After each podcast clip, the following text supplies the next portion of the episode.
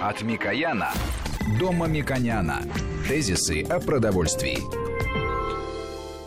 Здравствуйте, в студии Валерий Санфиров и Мушек Мамиканян, председатель попечительского совета фонда премии Столыпина.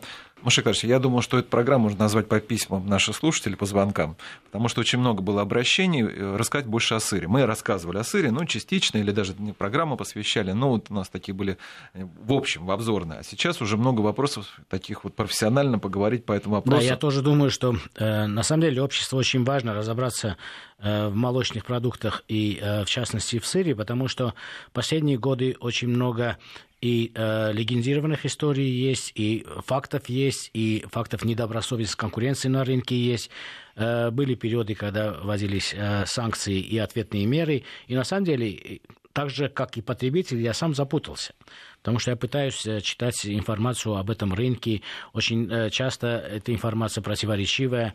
Сейчас я знаю, что Министерство ведомства очень внимательно смотрит на рынок молочной продукции, потому что успешная агропродовольственная стратегия, которая велась последние 15 лет, она привела практически во всех отраслях к существенным изменениям и практически реализация э, доктрины продовольственной безопасности, кроме рынка молочных продуктов. И поэтому как здесь быть? Что должен делать регулятор, министерство, ведомство? Что должно делать государство? Потому что я считаю, что и государственный контроль виноват в том, что многие потребители не понимают, а что такое сырный продукт, а что такое э, напитки молочные или не молоко. Мы все запутались. То пальмовые масла э, сюда присовокупились, то э, они плохие, то они хорошие, то они экономически нам вредны, то полезные с точки зрения здоровья. На самом деле нужно систематизировать эти взгляды обсуждать с научно э, обоснованными идеями эту отрасль, научно обоснованными взглядами на эту отрасль посмотреть, потому что очень часто маркетологи тех или иных компаний имеют свой эгоистический интерес, они склоняют нас в одну или в другую сторону. И в конце концов было бы хорошо сказать, а какова была история сыра? Я не говорю древняя история сыра, потому что это одни из самых древних продуктов, потому что с точки зрения хранения э, молочных э, белков для того, чтобы потом их потребительский сезон, сыр являлся, наверное, одним из первых продуктов, в том числе там рядом других, которые мы обозна... обозначили в предыдущих наших передачах относительно других товарных категорий. Да, это древнейший продукт. Но современная наша история, ну или советского периода нашей истории, как выглядит сыроделие, какие были сорта сыра, как они выглядели, э, куда мы пришли в 90-е и 2000-е, когда у нас э, был ассортиментный перебор, с моей точки зрения, многого в этом, то, что было принесено, это и хорошо. Что-то осталось, что-то не осталось. И как сегодня мы можем классифицировать сыры, обозначить их потребительские качества, сказать, что в них замечательно, а в сыре очень много замечательного, и потребителям это нужно знать, и сказать, о каких параметрах, которые выносятся на этикетку, и очень опасно и плохо, что не выносят на этикетку, не информируют потребителя, мы должны опасаться. Поэтому я считаю, что э, а, обоснованное обсуждение этих тонких вопросов мы можем делать только специалистам высокой квалификации, и я считаю, что э, такой разговор будет полезен и нам, и нашим слушателям, и вообще это всем участникам этого рынка. Ну, я представлю нашего эксперта Елену Ивановну Мельникову. Елена Ивановна на связи? Да-да-да. Это доктор технических наук, профессор, начальник отдела технологического контроля и развития компании «Малвест». Компания находится в Воронежской области, поэтому мне первый, наверное, вопрос. Вот интересно даже, вот хорошо мы знаем Костромской, там сыры Ярославские сыры, там были Пашихонские, не знаю, вот там по региональной такой был. А вот в Воронеже какие сыры? В Воронеже сыры самые разные. Наша компания «Молвест», она не только на территории Воронежской области вообще существует. У нас э, мы регионально и в других областях присутствуем. И, кстати, компания, которая не только перерабатывает молоко, но и производит молоко. В Воронежской области категория полутвердых сыров в большей степени. И, в частности, наша компания э, «Молвест» выпускает из полутвердых э, сыров. Это такие сыры, как э, сливочный, калачевский, российский, традиционный российский, для российских потребителей, пользующийся, пользующийся большим спросом. И э, премиум. Сейчас мы запустили две новинки. Это вкуснотеево выдержанный, э, буквально вот несколько месяцев назад э, тоже э, достаточно интересный сыр. И также мы занимаемся производством мягкого сыра моцареллы. Я здесь хотел э, на секунду, Елена Ивановна, представить. Да-да. Э, на самом деле вы представляете одну из э, самых важных компаний, э, одну из э, компаний, которая является лидером отрасли. И э, ваша научная степень и уважение в отрасли э, мне известны, поэтому я хочу, чтобы и радиослушатели знали, что каждое ваше слово очень взвешено. Поэтому мы бы хотели более системно, чтобы вы нам сказали, как классифицируются сыры сегодня. Потому что вы, говоря о разных продуктах в разных категориях, на самом деле вам это очень понятно, но э, простым радиослушателям было бы хорошо знать, какие бывают сыры, какие они были в советский период, как они э, классифицируются по ГОСТам и как сегодня э, классифицируются сыры по э, техническим условиям. Ну, например, вы сказали, вот это к мягким относится, это к плавленным относится, это полусухим относится. Давайте мы, чтобы все систематизировать и кирпичиками собрать этот рынок, скажем, какие категории сегодня подразделяет э, техническое регулирование? Вот какие сыры у нас есть? А в Российской Федерации в соответствии с требованиями технического регламента 033 о безопасности молока и молочной продукции принята классификация сыров по содержанию жира и влаги, сухих веществ, технологических приемов, то есть способу приготовления, созревания, несозревания и так далее, составу микрофлоры, заквасочных культур, мезофилы, термофилы и так далее, сроком и условиям созревания. В простом обиходе это твердые, полутвердые сыры, мягкие сыры, рассольные сыры, плавленые сыры.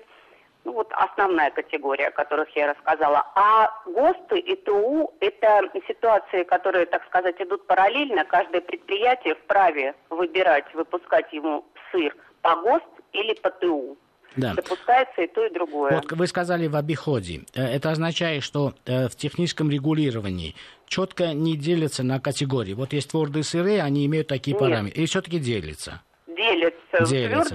Твердые, полутвердые сыры по содержанию самые главные показатели для сыра это жир, влага, массовая доля сухих веществ. Да, ну мы и дальше этом- уже идут технологические способы и приемы, о которых Мы я об этом будем подробно говорить, потому что на самом деле я э, сам пытаюсь э, изучить этот рынок и очень часто встречаю э, уважаемые э, статьи в журналах уважаемых, и очень часто я вижу классификацию, которая мне самому непонятна. Ну, например, там оказывается наши известные сыры, такие как сулугуни там, или моцарелла, попадают в группу паста филата.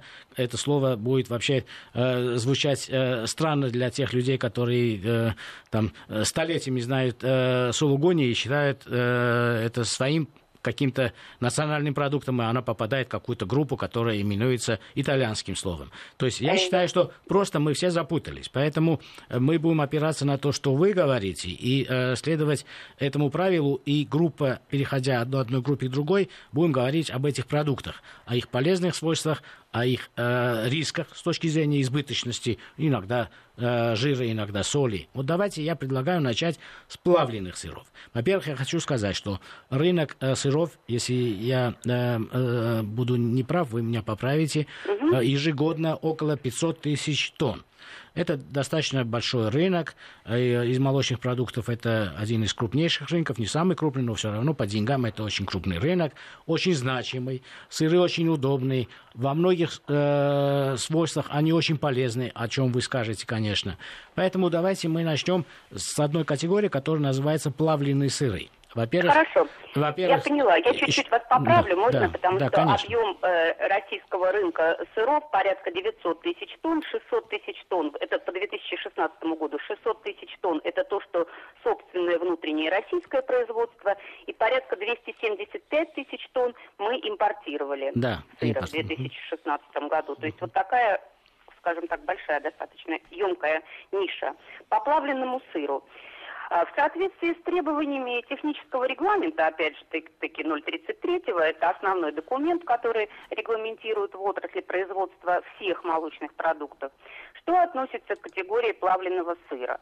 Плавленый сыр – это молочный продукт или молочный составной продукт, который производится из сыра или творога с использованием молочных продуктов или побочных продуктов переработки молока. Также допускается использование эмульгирующих солей или структурообразователей.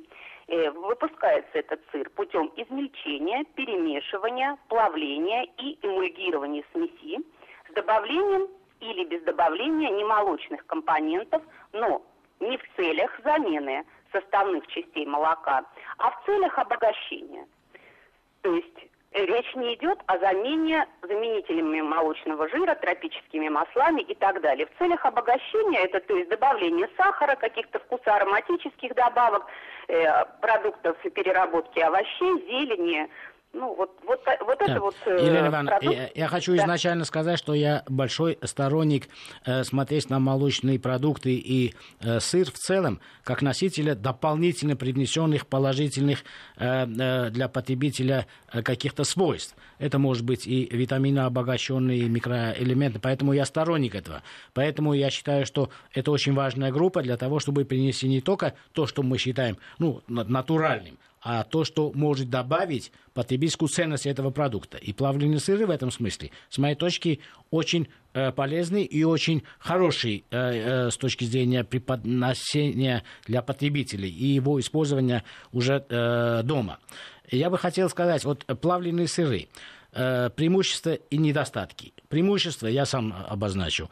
Это очень большое удобство при использовании.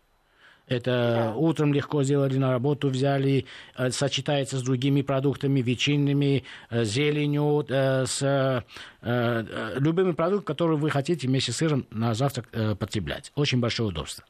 Из недостатков я отвечу, вы меня попробуйте опровергнуть, что содержание жира все-таки в этом продукте э, значительно большое. Или это не так? Или все-таки современное э, производство предусматривает э, производство плавленых сыров низкой жирности? И содержание соли, как вы сравните содержание соли в плавленных сыр, э, сырах с другими э, видами э, этой категории? Я поняла вас. Э, по плавленному сыру, значит, содержание жира. Нет, содержание жира устанавливает сам переработчик. И я склонна все же предполагать, что сыры с высоким плавленые сыры с высоким э, содержанием жира пользуются большей популярностью. Есть низкокалорийные сыры с низким содержанием жира, та же виола, скажем, разновидность есть такого сыра. То есть составление рецептуры и миксование из каких молочных ингредиентов делать плавленый сыр, это на усмотрение потребителя. Если, например, использовать для производства плавленного сыра тот же сычужный сыр и миксовать его с обезжиренным творогом, то мы можем получить сыр, плавленый сыр низкой жирности. Это сколько? Э, я, кстати, не э, против ни высокой, ни низкой жирности. Я за то, что у потребителя был бы выбор. Вот когда мы говорим о плавленных сырах, вот в каком диапазоне у него выбор? Если ему нужно много калорий, такие люди тоже есть, и ему нужно э, потреблять более жирные плавленые сыры, сколько процентов жирности и э, белка в этих сырах? И э, в низкожирных сколько процентов жира и сколько процентов белка? ГОСТ допускает массовую долю жира, есть ГОСТ на плавленый сыр, который допускает массовую долю жира 65%. Не выше, а ниже это уже на усмотрение э, производителя.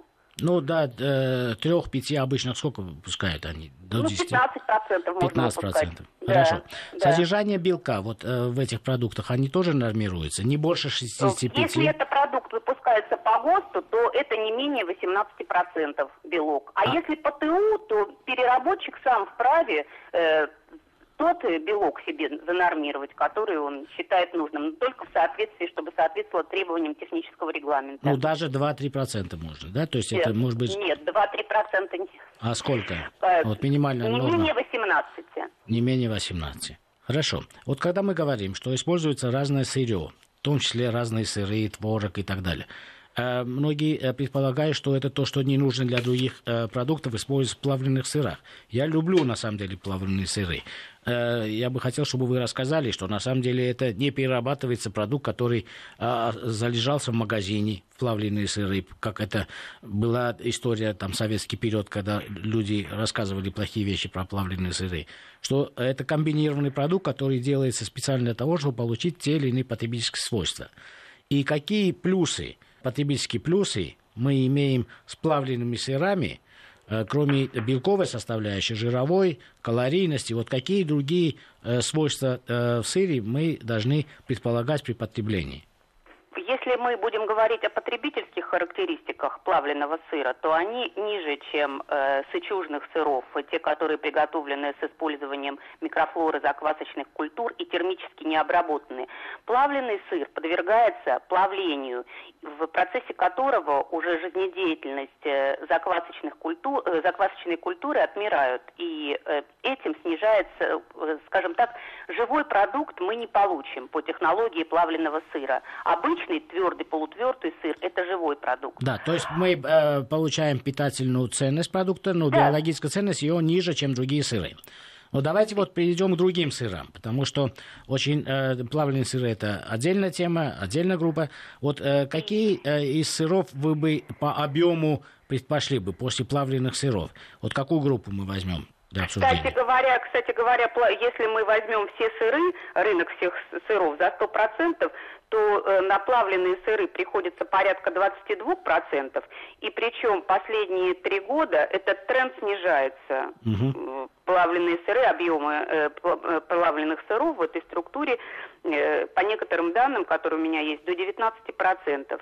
А по поводу того, используют ли производители плавленного сыра недоброкачественное сырье, это уже на совести каждого переработчика. Не, ну я не думаю, что недоброкачественное сырье используется в современные крупные предприятия. Я исключаю, конечно, которые деле. имеют свой бренд да, и несут да. ответственность за свой бренд. Крупные предприятия, конечно, не будут этим рисковать. Этим в большей степени э, малые предприятия и ну, те, которые да. не, Но есть не, разные не представления, но я могу сказать, что малое предприятие тоже может э, э, недостаточно уважительно к своему бренду относиться и делать какие-то нарушения. Вот э, плавленые сыры нам понятны 2%, 2% рынка. Я считаю, что это очень удобно и для многих категорий потребителей очень важная часть э, питания.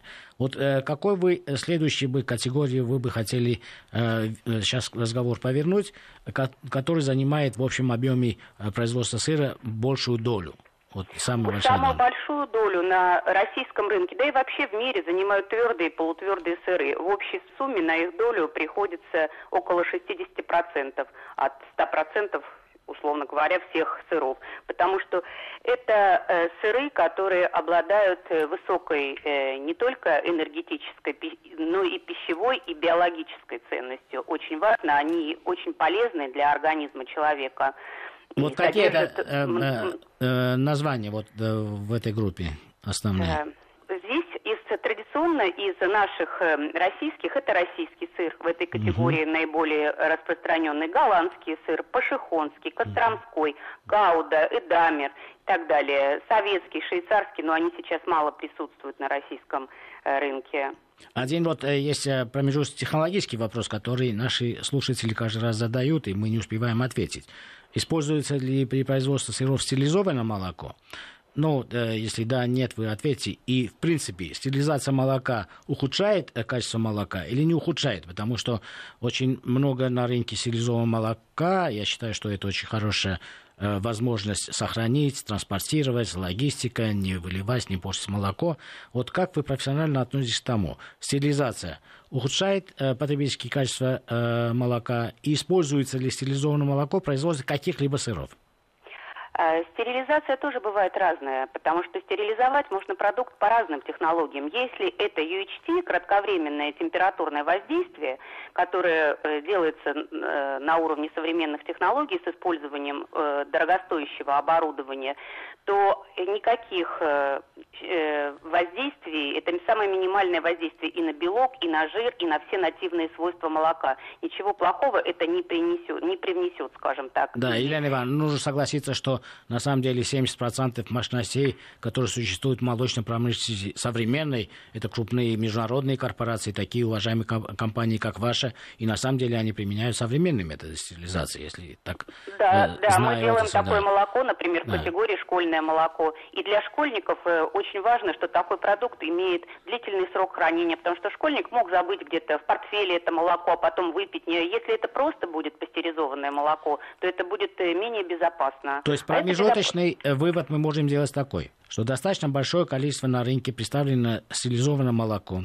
если оно сделано по современным технико-технологическим параметрам, а огромное количество предприятий сегодня имеют такие технологии, не ухудшает потребительских свойств стерилизованного молока. Да. Это ответ не очень нравится, потому что я сторонник э, современных методов, потому что они методов э, переработки продуктов питания и, в частности, молочной промышленности, потому что если мы будем отвергать и уходить в архаику, мы не получим ни развития, ни снижения стоимости, ни снижения себестоимости, у нас будут потери все время расти, поэтому это очень важно, научно обоснованный вывод э, от вас э, хорошо бы зафиксировать. Второй под вопрос. А используется ли стерилизованное молоко в сыроделии? Используется ли восстановленное молоко в сыроделии? Э, как, э, какое молоко годно для использования основных э, продуктов сырной группы? Стерилизованное молоко переработчику смысла нет использовать в сыроделии и э, в сыроделии используется только пастеризованное молоко. Вос, э, по поводу восстановленного молока, да, э, технический регламент допускает использование сухого молока в производстве сыра, но при этом э, переработчик должен обязательно декларировать на упаковке продукта, что в состав продукта, например, входит не нормализованное молоко, как мы часто видим, а восстановленное молоко. Вот как бы правильно доносить информацию до потребителя. Но восстановленное молоко э, имеет гораздо хуже выход для сыра. Скажем, если мы э, по традиционной технологии имеем из 10 тонн молока одну тонну сыра, то когда мы используем сухое молоко, нам нужно будет его больше смеси, чем, скажем, натурального. Поэтому тоже вопрос экономический, с учетом того, что э, сыр довольно дорогостоящий продукт,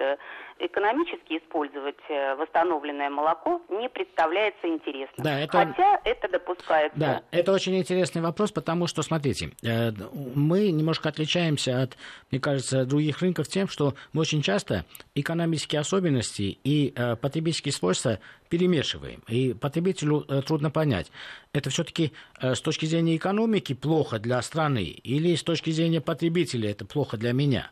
Поэтому, например, давайте черно белые ответы дадим. Например, если написано, что сыр в том числе использует восстановленное молоко, для меня, для потребителя, это риск, то ли э, производитель этого сыра потратил больше, то ли меньше, я знаю Маша конечную цену.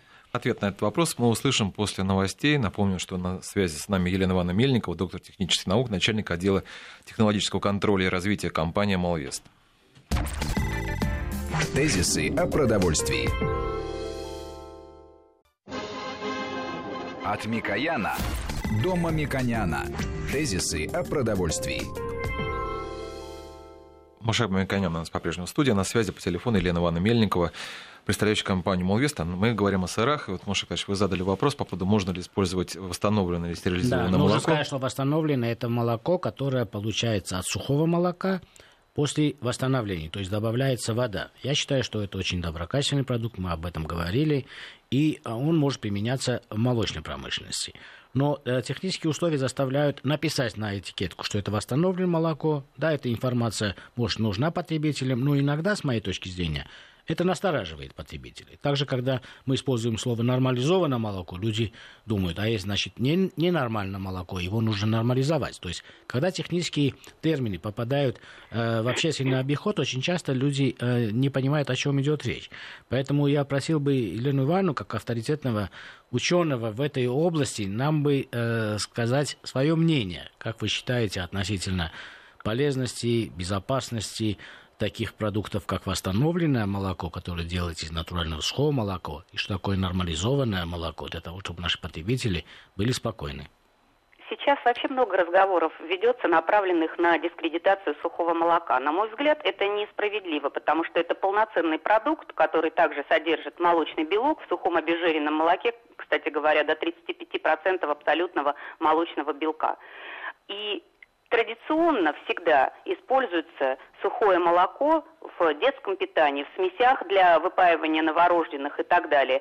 Э, поэтому э, ничего опасного в сухом молоке нет. В России есть сезонность производства молока. Летом мы всегда имеем, хотя она сейчас последние годы снижается, но всегда мы летом имеем излишки натурального молока, зимой недостаток.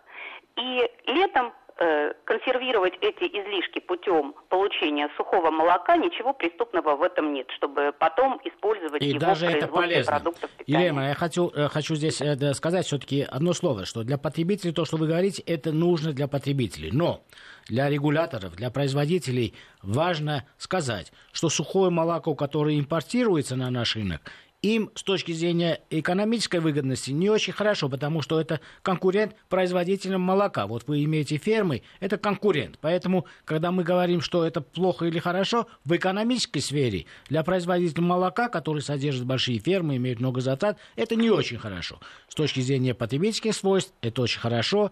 И э, Россия имела всегда большие мощности, к сожалению, сейчас имеет меньше мощностей для того, чтобы миновать сезон высокого и низкого молока. И поэтому мы с восстановленным молоком, которое делалось сухого, разобрались. Теперь нормализованное молоко. Мы часто употребляем, а потребители на это э, странно смотрят.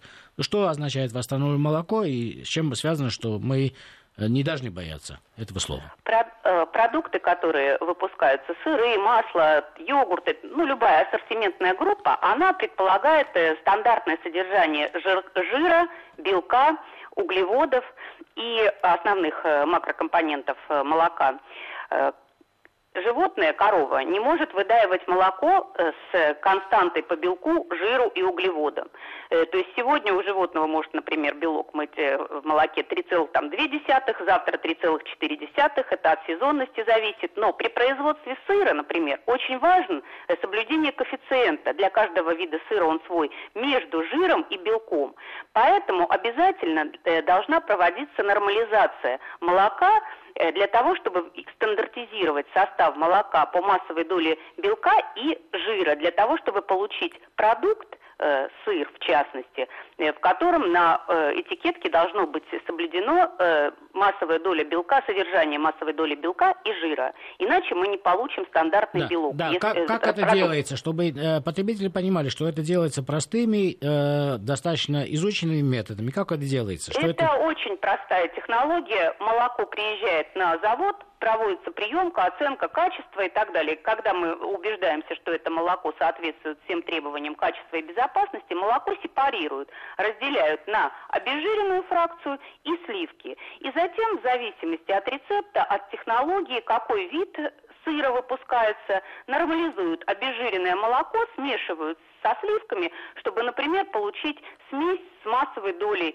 по жиру 3,8 или там 1,8, в зависимости от того, какой вид сыра мы выпускаем. Это Для может относиться, вида... конечно, и к другим молочным продуктам, потому что мы в магазине да. выбираем и творог, и э, йогурт, и э, все э, классифицировано Совершенно по сыру, верно. и поэтому это обычный процесс, никого не должен он пугать, и это применялось всегда, стандартный, и это не относится никакой химии, и не может дискредитировать э, вообще молочную э, продукцию э, никаким образом. Вот э, у меня такой личный вопрос, э, Елена Ивановна. Вы э, какой бы сыр предпочли для себя, для э, своих домочадцев? Вот какой бы вы съели, если мы абстрагируемся от цены и возможности доступа к этим сырам? Что вы считаете полезным и почему? Потому что мы говорили о питательных э, свойствах, пищевой э, ценности плавленных сыров. А очень важно в сырах поговорить о биологической ценности. Это очень значимый продукт для био- э, получения каких-то других дополнительных э, возможностей и преимуществ питания. Вот э, что вы предпочитаете как ученый в этой сфере? Что бы вы дали ребенку? Что бы вы дали человеку более старшего поколения? Как вы считаете, вот как ну, лучше смотреть на сыры с точки зрения полезности? Э, конечно же, категория полутвердых и твердых сыров – это сыры, которые обладают э, бесспорно более высокой биологической и пищевой ценностью, потому что э, все они проходят процессы созревания. В процессе технологический этап созревания, в зависимости от разновидности сыра, он может быть от 30 суток до нескольких лет, как у сыра пармезан. Что происходит в процессе созревания?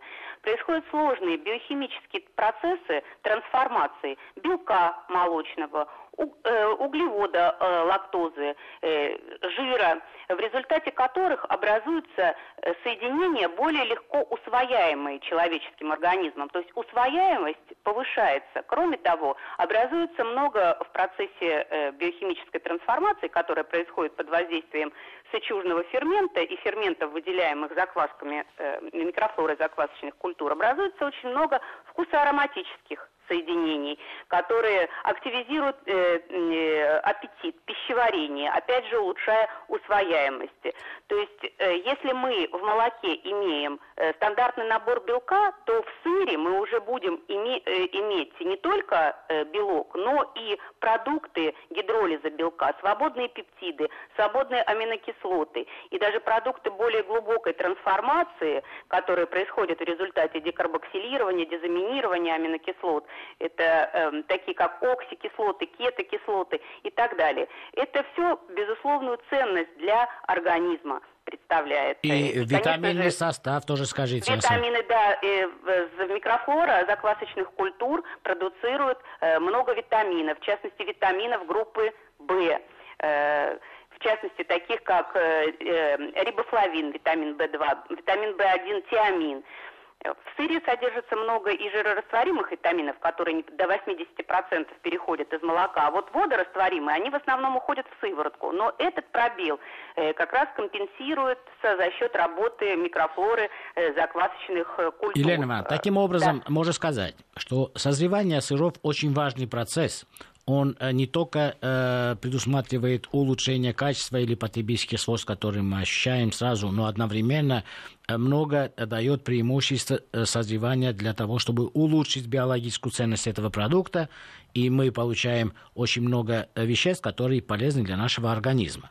Э, можно да, так еще сказать. один нюанс. Лактоза у нас полностью при созревании, при получении твердых и полутвердых сыров, э, лактоза полностью тоже подвергается биохимическим э, превращениям, превращается в молочную кислоту и ее соли лактаты. То есть это очень важно для тех, кто страдает лактазной недостаточностью. Да, и Такой... э, твердые сыры, конечно, имеют такие преимущества, имеют, с моей точки зрения, и большие недостатки которых мы с вами хотели бы обсудить. Во-первых, есть ложный недостаток, который мы скажем, мы с вами опровергнем, потому что не лишнее будет, потому что очень много э, безумных э, предположений относительно того. Сначала ввели в обиход, что например, вкусовые ароматы возникают, потому что есть природный глютамат, который вырабатывается в сырах. Но с моей точки зрения это замечательно. И вообще глютамат в любом виде это полезный и хороший продукт, а неплохой, как хотели некоторые маркетологи вывести на рынок но недостатком реальным является избыточность, с моей точки зрения, содержания жира. Но, с другой стороны, вы можете сказать, а кто сказал, что вы твердые сыры должны потреблять в больших количествах? Правильно?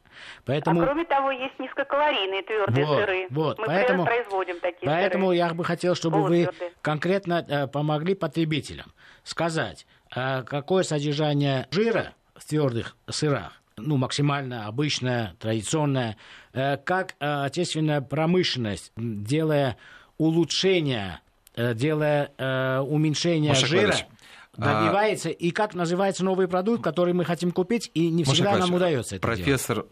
Елена Ивановна Мельникова ответит на ваш вопрос после того, как мы узнаем прогноз погоды в период малого молока.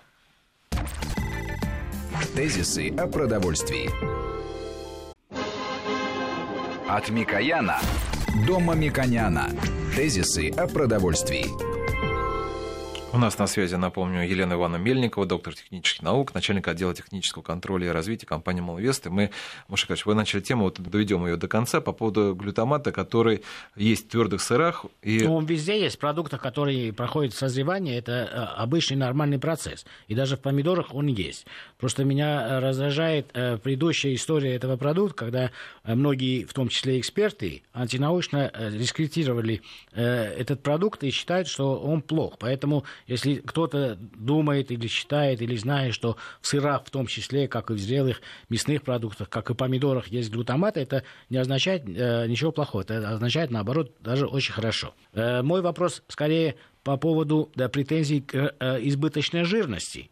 И более того, Елена Ивановна, я на самом деле негодую с точки зрения э, э, декларации э, жирности сыров, с точки зрения э, терминов, потому что вы указываете, не вы, а отрасль указывает жирность в сухом веществе – а обычно люди, которые пользуются калькуляторами, они следят за своим здоровьем, не хотят избыточного жира, они смотрят калорийность и жирность на 100 грамм продукта. И в этом случае сыры получают, с моей точки зрения, наоборот, худшую характеристику. Например, если в продукте 40% жира в сухом веществе, сухое вещество человек не читает, или там спрашивают у продавца, сколько там жира продавец смотрит, и э, прямо говорит 40%. Но в сухом веществе 40% означает, что на 100 грамм грамм продукта может быть и около 30. Вот почему этот вопрос не решается? Ведь маркетингово э, вам выгодно это решить. Почему да, указывается э, э, во многих случаях только одно? Может быть, два показателя указать или вообще в сухом веществе не указывать, потому что это методологически до лаборатории нужно. Как вы относитесь к этому? Дело в том, что процесс, технологический процесс производства сыра никогда не гарантирует получение сыра с одной и той же стандартной влажностью. Например, сыр российский. Стандартная влажность 45,5%, но технологическими всеми регламентами допускается 2% разбег по влаге, потому что технологический процесс э, самопрессования идет э, в соответствии с различными физико-химическими параметрами, в том числе с pH сыра. Иногда так бывает, что pH, которая необходима для созревания, достигается при одной влаге, э, следующая выработка при другой и так далее. Поэтому э, всеми технологическими регламентами э, разрешается допуск во влаге. Соответственно, если у нас будет допуск во влаге, то абсолютный жир у нас тоже будет варьировать в каких-то диапазонах. Это не допускается российскими стандартами писать, например, 23-25% абсолютной влаги, такой разбег. Мы должны написать точно точную цифру. Точную мы можем написать только в корректировке к сухому веществу. И это везде принято и в Европе, и в Америке, и так далее. То есть никогда не пишут абсолютный жир в категории, вот, э, скажем, таких сложных сыров, как полутвердые и твердые. Елена Ивановна, я с вами согласен с точки зрения э, э, техники. С точки зрения общения с потребителями я с вами не согласен, потому что на самом деле он не хочет э, читать, что ему ровно столько дали он э, должен понимать, что э, сыр этот имеет жира не больше, чем 40, не больше, чем 20, не больше, чем 15. Поэтому здесь этот люфт может быть э, не больше, то есть может быть 38, пожалуйста. Мне кажется, это перевернутая э, пирамида. Мне кажется, для маркетинга было бы правильно сделать наоборот. И кроме того, Смотрите, сегодня сыры в основном упакуются, фасуются, получают новые сроки хранения, длительные сроки хранения, новые технологии упаковки. И на этот день мы знаем, сколько в продукте есть белка, жира, мы точно можем сказать. И поэтому мы можем точно указать, сколько белка в этом продукте, потому что уже в вакуумной упаковке или в инертном газе этот сыр не теряет э, влаги и сохраняет химический состав, о котором мы с вами говорим.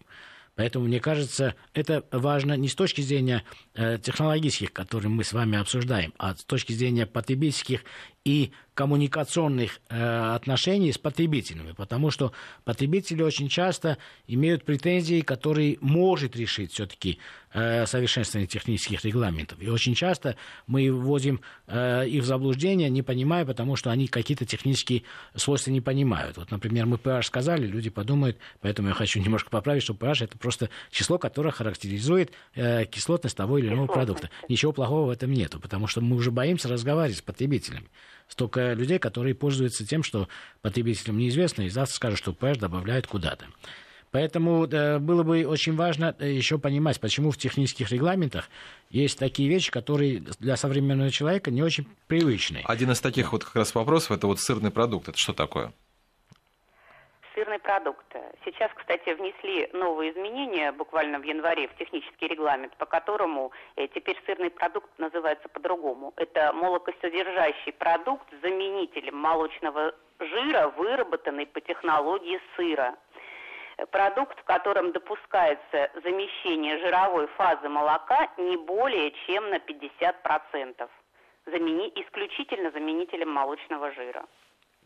Э, имеется в виду э, заменитель молочного жира, это то, что мы многократно обсуждали. Пальмовое масло? Это пальм, тропические масла, да, в целом? Не, не каждое пальмовое масло может соответствовать категории заменителя молочного жира. А Есть вот какие? На, вот на какие? заменитель молочного жира, где предусмотрены характеристики э, этого продукта, в том числе там очень важные характеристики, такие как перекисное число, содержание трансозамеров и так далее. Да, да, да. Вот вот эти все показатели должны быть соблюдены, прежде чем использовать э, тоже пальмовое масло в производстве молокосодержащего продукта, не молочного, потому что априори продукт с э, заменителем молочного жира, он уже не молочный, он молокосодержащий. Да, Елена, вы осторожно э, говорите, потому что ваши коллеги могут сказать, Елена, почему вы сказали, что пальмовое масло тоже может быть хорошее? Э, я понимаю ваш такт, но я бы сказал, что Нет, здесь... я так не сказала. Почему ну, я да, с, э, между строк умею читать. Дело в том, что на самом деле мы здесь тоже должны быть честными с потребителями. Мы должны сказать, что тропические масла, в том числе пальмовые масла, которые имеют правильные, хорошие характеристики, они используются в мире. Они с точки зрения э, э, безопасности являются безопасными продуктами. Мы говорим о хороших. Но с точки зрения экономического вреда для нашего молочного производства, они э, оказывают для нас существенный э, ущерб потому что они дешевле, чем молочный жир, и когда применяют и еще не указывают, это вообще бандитизм, и это вообще преступление. Мы с этим э, должны э, бороться. Наше основное, да, фальсификация. И наше основное требование производителей, потребителей к тому, чтобы государство очень жестко пресекало э, обман, когда не указывается, но применяется, но одновременно мы, эксперты, их сами себе и к обществу должны апеллировать тем, что это может быть применяться, это может снижать э, себестоимость, эти продукты безопасны для э, потребителей. Я бы хотел вернуться э, к показателям соли, потому что это второй важный показатель, и э, в России обсуждается система введения светофора, указывания э, красной этикетки или э, зеленой этикетки относительно того, какие э, могут быть э, ингредиенты превышать те или иные нормы, которые э, противоречат э, логике здорового питания. Вот жир мы сказали, да, можно меньше есть твердых сыров, и соль. Вот я лично бы сказал, я бы предпочел, например, мягкие сыры, потому что мягкие сыры, если они содержатся в рассоле, тем самым сохраняют сроки хранения, они могут содержать меньше соли, потребляя соль, и э, мягкие сыры содержат априорно меньше жира, ну, я предполагаю, что если я выберу правильно Да, по жиру, то я меньше получу меньше вреда, чем потребляя твердый сыр.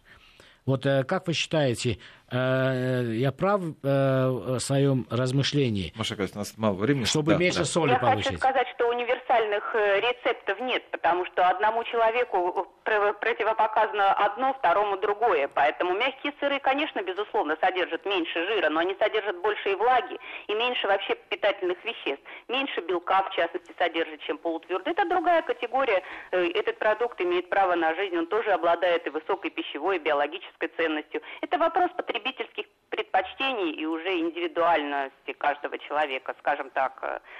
А по содержанию соли э, здесь тоже широкий диапазон. Э, Вот, например, сыры сулугуни допускают массовую долю соли в продукте 1,2. В стандартных полутвердых сырах 0,7 садит до 1% соли содержится. У меня вот последний вопрос, очень короткий, тоже мы сейчас уже подводим итоги.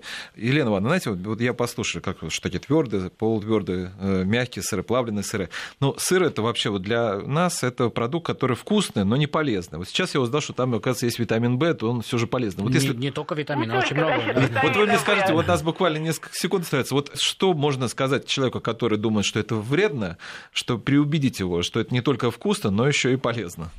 Самое главное и самый ценный компонент сыра – это белок, дефицит которого во всем мире в, питании, в структуре питания населения, дефицит белка. Так вот, белок уникальный животного происхождения, который сбалансированный набор аминокислот, в том числе незаменимых содержит, которые не синтезируются организмом человека, и максимально по своей биологической ценности приближен к эталону, к стандартной аминокислотной шкале. Белок... э, И в молочной группе молоко. продуктов белка больше всех в сырах, в твороге, и поэтому, как и диетологи рекомендуют, мы в конце скажем правило. Трех молочных продуктов в день. В холодильнике вы имеете йогурт, творог и сыр. Один день ешьте твердый сыр, второй день мягкий сыр, в зависимости от предпочтений. Я думаю, что вот такая рекомендация была бы э, уместной в финале нашей передачи. Я благодарю Елену Ивановну Мельникову, доктор технических наук, начальник отдела технического контроля и развития компании «Молвест», Мушека Мамиканяна, председателя попечительского совета фонда премии Столыпина. Программу провел Валерий Санфиров. Всего вам доброго. До свидания. Тезисы о продовольствии.